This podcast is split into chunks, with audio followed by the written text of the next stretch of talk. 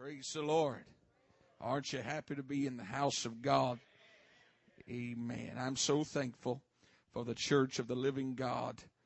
Where would we be without the church, without the blood?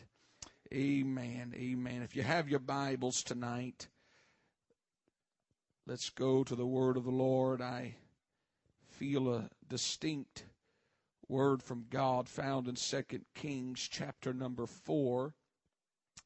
Appreciate your pastor and his wife and their hospitality and everyone in this great church. Thankful that he is willing to help evangelists make it through a difficult time. Uh, this is the month every everyone dreads as far as if you're on the field. And the Lord has helped us, and we're going to make it through it. Amen. Second Kings chapter number four, beginning with verse number sixteen. And he said, he being Elisha, about this season, according to the time of life, thou shalt embrace a son. And she said, Nay, my Lord, thou man of God, do not lie unto thine handmaid. And the woman conceived and bare a son at that season that Elisha had said unto her, according to the time of life. And when the child was grown, it fell on a day that he went out to his father to the reapers. He said unto his father, My head, my head. And he said to a lad, Carry him to his mother. And when he had taken him and brought him to his mother, he sat on her knees till noon and then died. She went up and laid him on the bed of the man of God and shut the door upon him and went out. For the sake of time, I'll skip to verse thirty-two. And when Elisha was come into the house, behold, the child was dead, laid upon his bed. He went in, therefore, shut the door upon them twain, prayed unto the Lord, and he went up and lay upon the child and put his mouth upon his mouth, and his eyes upon his eyes, and his hands upon his hands, and he stretched himself upon the child, and the flesh of the child waxed warm. Then he returned and walked in the house to and fro, and went up and stretched himself upon him. The child sneezed seven times, and the child opened his eyes. He called Gehazi and said, Call this Shunammite. So he called her, and when she was come in unto him, he said, Take up thy son. Then she went in and fell at his feet, bowed herself to the ground, took up her son, and went out. I, in prayer this afternoon, the Lord laid this text on my heart, and I, I want to just follow what I feel in the Spirit and preach a little while on how to deal with a dead promise. How to deal with a dead promise. Father, we need the help of the Holy Ghost tonight. In this room, God, there are so many different walks of life. There are so many different circumstances that no man knows about, but only the one that who is above all and through all and in us all. Only you know the affairs of men, and only you know who's walked in this building, and they are carrying the load that seems unbearable. I ask tonight that the helper, the Holy Ghost, the anointing would show up. And God, speak to our hearts and give us direction in the Spirit. Amen. Amen. And the church said amen. Lord bless you. You may be seated in the fear of the Lord. Promises are a part of our everyday life. Children promise parents their best behavior. Students promise teachers to do the best on their schoolwork. Couples promise eternal love and devotion when they give their vows on their wedding day. Employees promise employers a productive day at work. Promises go on and on and on. They're a part of our life. They happen seemingly unnoticed. Every day seems like um, that we, in essence, whether we know it or not, we do make promises. Promise Promises float across airwaves every day, especially this past year as politicians try to secure a vote from an individual. They will promise the moon, knowing full well that they cannot keep the promise. Nonetheless, they want to make a promise to solidify the confidence of the people by any means possible. See, a promise, though, is only as meaningful as the person making it. Some people just have a reputation. They're not going to keep a promise. I believe we can all think of somebody that's crossed our path in this life that you knew as soon as they said it, they didn't have the money in the bank to cash the check. They just, they, they were notorious. They had a reputation. Don't trust those promises. They couldn't keep it. Others have all intentions of fulfilling that promise when they say it. Yet due to unexpected circumstances, promise goes unfulfilled. I, I have a, a, several relatives that they will promise you they're going to do something, and, and they have the ability to do it, and they have all the desire to do it, but it seems as though that circumstances come up and, and they just can't do it. But then there are those people that you know, even if it costs them money, they're going to keep their word. Their reputation as promise keepers. People know that their word is good. See, a promise is only mean, as meaningful as the person who gives the promise. Promises. We, we have so many promises throughout our life that we lose track. We have promised our children as parents. We have promised them things that we were really unaware we even promised. We just wanted them to stop bugging us. I've shown up at the house on the way from wherever before, and my, my children look at me and go, but Dad, but Dad, you promised us. I had no clue what I promised. I just wanted them to stop bugging me while I was driving down the road. Hello, we've all been there. Promises.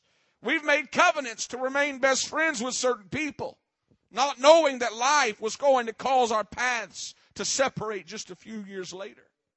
Promises. I dare even say tonight that we have promised God many things out of desperation, only to have forgotten about our promise once God did his part. Promises.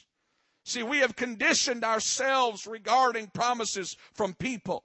Yet we stand in disbelief many times when any promise we felt was from God goes unanswered or dies in the process of fulfillment.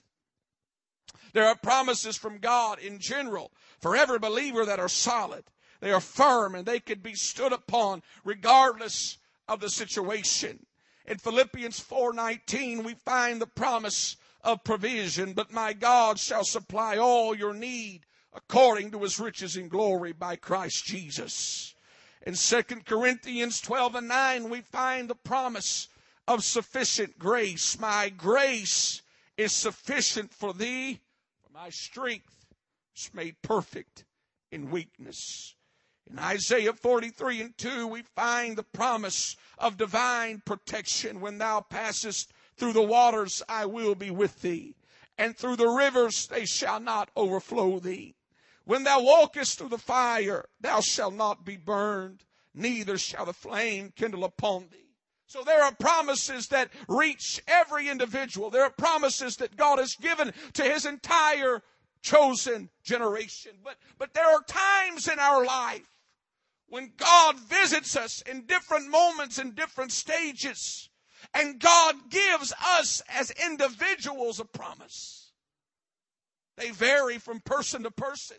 You have your own ways of praying. You have your own desires of, that you have prayed. But there are times in your own life, if we're all honest, that God has given us those landmark experiences that we go back to and say, but God, you remember there was a promise given me right here. I can take you to times back home in Westlake. I can take you to spots in that sanctuary or in the prayer room where I had a visitation from God. Unbeknownst to anybody in the room, God gave me a promise. God gave me a promise regarding my future. God gave me a promise regarding my family. Promises from God that are just from him to me. They've happened to all of us. They've, he's visited us at times when, when no one knew it, in our own private time, but God communed with us. And God gave us a promise. It was those promises that carried us in our weak moments. when we couldn't make it anymore, and it seemed that all the life was drained out of us, and, and every direction was just confusion, we were able to go back to those promises that God gave us. Those promises. Some people's promises are, are their lost children to come back to God and, and live right. Some people's promises have, are for family to do this or do that, or, or my job to do this. Whatever it is, it was your promise. God gave you a promise. We keep praying and we keep believing until it seems as though the promise is not going to happen. The promise is dead. It's never going to live. Or, or perhaps it looks like it's starting to take life, but then uh, it just fizzles out and it dies. It dies. Promises. We feel angry. We feel helpless. We feel hopeless. God, how could you allow this to happen? My promise that I've been holding on to for all of these years is now dead. How could a just and a perfect God now not fulfill his end of the deal? Questions race through our spirit. Our faithfulness is being tested. Will I serve a God that I don't understand? Will I serve a God even though my promise seems dead? In the words of D L Moody, can I remind you, God has never made a promise that was too good to be true. Second Corinthians one and twenty, for the promises of God in him are yea, and in him amen, unto the glory of God by us. God is well able to fulfill each and every promise that he has given you. Just because you don't understand it doesn't mean it's not going to happen. Just because you can't figure out the timeline of God does not mean that God does not have the goods to back up his promise. Our frustration is not because we don't know, we don't think he can. Our frustration grows because we don't know how to handle a seemingly dead promise. Perhaps tonight the Shunammite woman can give us some insight regarding how to deal with a dead promise. This woman was introduced to us and Second Kings chapter four and verse number eight. As Elisha passed through, this woman constrained him to eat bread. He would pass by her house often, and she consulted with her husband and said, why don't we build a chamber? Why don't we build a place of habitation where when this prophet passes by, he'll have rest. He'll have a place where he can relax. Came a day when Elisha passed by that he brought the woman into, un, unto him and said, I'm going to give you a promise. In essence, this is what the prophet said. At this particular season, you're going to have a son. It was, it, it was a seemingly impossible task because her husband was old. In fact, she spoke up and said, oh, man of God, don't you lie to me. Don't play with my emotions. Don't tell me something that, that's not going to happen. It seemed as though it was impossible. Yet in just the next verse we see that about that season there came a promise. This thing, no doubt, she has spent nine months going, oh, I know the promise is going to come to pass. I'm so excited. She saw it all come into shape, and, and there was a day when the promise did come to pass. Time goes by. We're not sure of exactly how many years, but he was old enough to go out to the field by himself.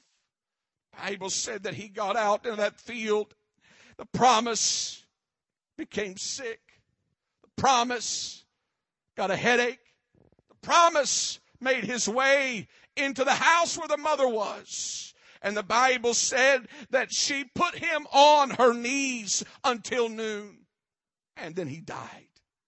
This promise that she had held so dearly, this promise that she had prayed for, this promise that she had prepared for, now sat on her lap and died. Here was this promise from God dying right before my very eyes. I, I'm sure the questions flooded her mind. How could a perfect and righteous God allow this to happen to me? You gave me this promise, God. The child, promise from God, died. What struck me about the situation was not only what she did, But what she did not do, she didn't try to rock a dead promise. Natural human tendencies, when that baby would have died, she would have she would have embraced it and mourned and cried and rocked and did everything to console this dead promise. And there's times in our life when that promise that we've been praying for is dead, and we try everything we can do to get it back to life. We try everything we know to do just to resuscitate a, a dead promise. No, she didn't do that. She snatched up that dead promise and she brought it back to the prophetic voice that gave it to her. And she laid it upon the bed of the man of God. In essence, what she did was she put it in the hands of God, knowing that the promise came from God. And it may look like a dead promise, but I can't control a divine promise. She put it in the hands of God. By doing this, she was saying, I no longer have control over the promise. Only God can take care of it. Only God can bring it about, bring it about. And how many times have we seen this promise die before our eyes, seeing our children run from God, seeing all these things happen in our life that we believe God for, and yet we still try to hold on to that dead promise. We still try to rock it. We still try to resuscitate it. We still try to make it happen our own way. She didn't do that. She put it on the hands of God. She went to Elisha, and Elisha showed up. He laid over that child. He put eyes to eyes, mouth to mouth, hand to hand. Eventually, the body got warm, and the child sneezed seven times, and life came back. And she, he told that Shunammite woman, he said, you go in and you get your dead promise. That thing that was once dead, it's back to life. See, there's some things in your life, they're not going to even, they're not going to get any better until you put them in the hands of God. That thing that you've been praying for hour after hour after hour, year upon year, it's not going to get any better until you take your hands off of it and you say, God, I have no control over it. I'm going to put it in your hands. I'm not going to try to figure it out. I'm not going to try to make it happen my way. I'm going to put it in your hands. I'll just tell you tonight, don't complain about a dead promise if you haven't put it in the hands of God. Don't complain about this thing not working out how you want it to, how you're praying for it to, if you haven't taken your hands off of it and put it in God's hands. You can't blame God for not doing it if you haven't put it in His hands. You can't blame God for not answering your prayers if you haven't taken your hands off of it and let God have His way in that situation. This lady went to the man of God who was the symbol of God in her life. I have seen people walk out of a pastor's office and get mad about what he said and do it their way. Yet just a few weeks later, they're mad because it didn't turn out how they wanted it to or how they prayed. Yet they went totally against what the counsel of God was. You can't get mad about God not doing something if you're not willing to listen to the counsel of God. You can't get upset for God not answering your prayers if your prayers are contradicting the Word of God. See, our prayers are tempered by emotion. Prayers are tempered by knowledge. Actually, scripturally, the only unbiased prayer is intercession. Every time I go to prayer, my prayers are tempered by my feelings. They're tempered by my knowledge. They're tempered by my likes and my dislikes. They're tempered by my will. But when you enter into a realm of intercession, the Spirit uses you as a mouthpiece, basically, and you pray according to the will of God. And you are pray- the only uh, only unbiased prayer is intercession. Every other prayer, I'm praying according to my will. And you can't blame God for not meeting your prayers, not answering your prayers concerning your promise, if that prayer is contradicting the will of God or the man of God. I have seen people, not, not even in the church today. They would have been in the church if they'd listened to the counsel of God, from the man of God. But they felt that they knew the direction of God, and it superseded the counsel of the man of God. That's not scriptural. That's not right. God will honor the man of God versus what you feel is the will of God. He requires obedience. If you'll obey, you don't have to understand it. It don't have to make sense. But you just obey. You just do it. and God will honor your obedience. And in essence, that, that dead promise is going to resurrect in due season because you obeyed. But when you do it your way, you in essence secure the fate of that dead promise. Does this make sense?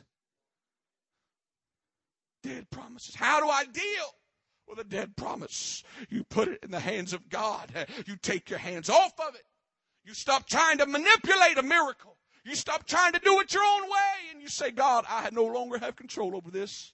I'm going to put it in your hands. I'm going to do what the Word of God says. I'm going to do what the man of God tells me to do. It doesn't make sense to me, Lord, but I'm just trusting you. I'm obeying. We fail to realize that the natural man cannot resurrect a divine promise. And promises are subject to God's timing. For his ways are higher than our ways. His thoughts are higher than our thoughts. It's impossible for humanity to understand deity. And that's where frustration breeds, because we don't understand why the promise isn't happening. We don't understand why it's not resurrecting like I want it to. David, surely David, man after God's own heart, can teach us something else about dealing with a dead promise. See, Second Samuel chapter seven, verses twelve and thirteen says, And when thy days be fulfilled, and thou shalt sleep with thy fathers, I will set up thy seed after thee, which shall proceed out of thy bowels, and I will establish his kingdom. He shall build an house for my name, and I will establish the throne of his kingdom forever. David was given a promise by the prophet. David, here's what God's telling you. You're not going to be the one to build the temple. But there's going to come an offspring of yours, and that's where the promise is. That's where my, my covenant's going to be, and, and your offspring is going to build this temple, David. So David is living with this thought in mind that I have a promise, and one of my children is going to build the temple. They're going to be heirs to the throne. It's the, it's the promise that God gave me. As time goes by, David and Bathsheba conceive, and a child is born. Not long after this child is born, Nathan the prophet comes back to David. You know the story. He exposes the sin of David, and David confesses, and David seeks forgiveness and repentance before God. The anger of God is turned away. But there was one thing. David, that child is going to die. This child didn't even have a name in the Bible. But no doubt David had stayed up every night thinking, this is going to be the promise. This is going to be the heir. This is, this is going to be the one that's going to fill my shoes and build my temple. No doubt he, he thought many times, this is my promise that the prophet spoke about. This is my promise. But now my promise has been given a death sentence. Now my promise's days were numbered. Bible said that he began to fast and he began to weep. But there came a day when he saw his servants whispering, and he understood, my promise has died. Understand the actions that David took following this announcement of the death of his son revealed his faith in God, because the Bible says that David in verse twenty arose from the earth. And he washed and anointed himself and changed his apparel and came into the house of the Lord and worshiped. He worshiped. Even though his promise seemingly was gone, he still had enough confidence in the fact that God gave the promise. And God's going to have to fulfill his promise his way. I may not have it figured out, but if I don't stop weeping over what's lost, I'll never be able to worship for what's to come. And there are far too many people that have spent days and years weeping over what's lost. They've never started worshiping for what's to come. See, God's promise happens his way. You can't figure out his promise. You have to allow the promise to unfold. It was years ago that God gave me my own promise of what he was going to do in my life. I didn't come from a preacher's family. I, I didn't come, I didn't come out of a great pedigree regarding ministry. I worked at a feed store. I threw sacks. My parents owned a feed store. And I spent day after day after day, sixty hours a week throwing sacks of feed. And I would, I would be up there by myself and I would just pray and I would cry going, God, don't you know where I am? Don't you remember that promise that you gave me? Don't you remember those times you visited me? I would go up to the church when nobody was there and I would grab the microphone and I'd begin to pray and I'd begin to preach and I would just get used to the anointing and just flow in it and preach. And I'd go back to that feed store and I'd remind God again about his promise that he gave me. God, you gave me this promise and it seems like it's dead. It's never going to come to fruition. I had it all lined out, how it was going to happen. God, we're going to do it like this and God like that. And if you'd have told me that the way I was going to get launched into full-time ministry was my parents going bankrupt and losing everything they had, I'd have said, you're a liar. But see, the promise happens God's way. I would have never picked that way for the promise to come about. It would not be anywhere in my thinking that all of this was going to happen to get me there. But it's not my responsibility to figure out the promise. It's not my responsibility to figure out how God's going to do it. I just got to trust him. I just got to worship him. I got to put it in the hands of God and say, God, you know what's best, and I trust you. I trust you. Stand with me. I feel a nudging of the Spirit as the musicians come. I don't know what you're praying about. I don't know what you came in here facing. I don't know what you have laid before the Lord and said, God, don't you remember this promise you gave me? I don't know. But whatever it is, the only way to deal with a dead promise is you got to take your hands off of it and you got to put it in the hands of God. And you got to say, God, your ways are higher than my ways. And I may not be able to figure it out, but I trust you enough to worship you anyhow. I trust you enough to keep praising you anyhow. And I believe that you're going to do it your own way. Why don't we lift our hands to heaven all across this building? Can you worship a God that you don't understand?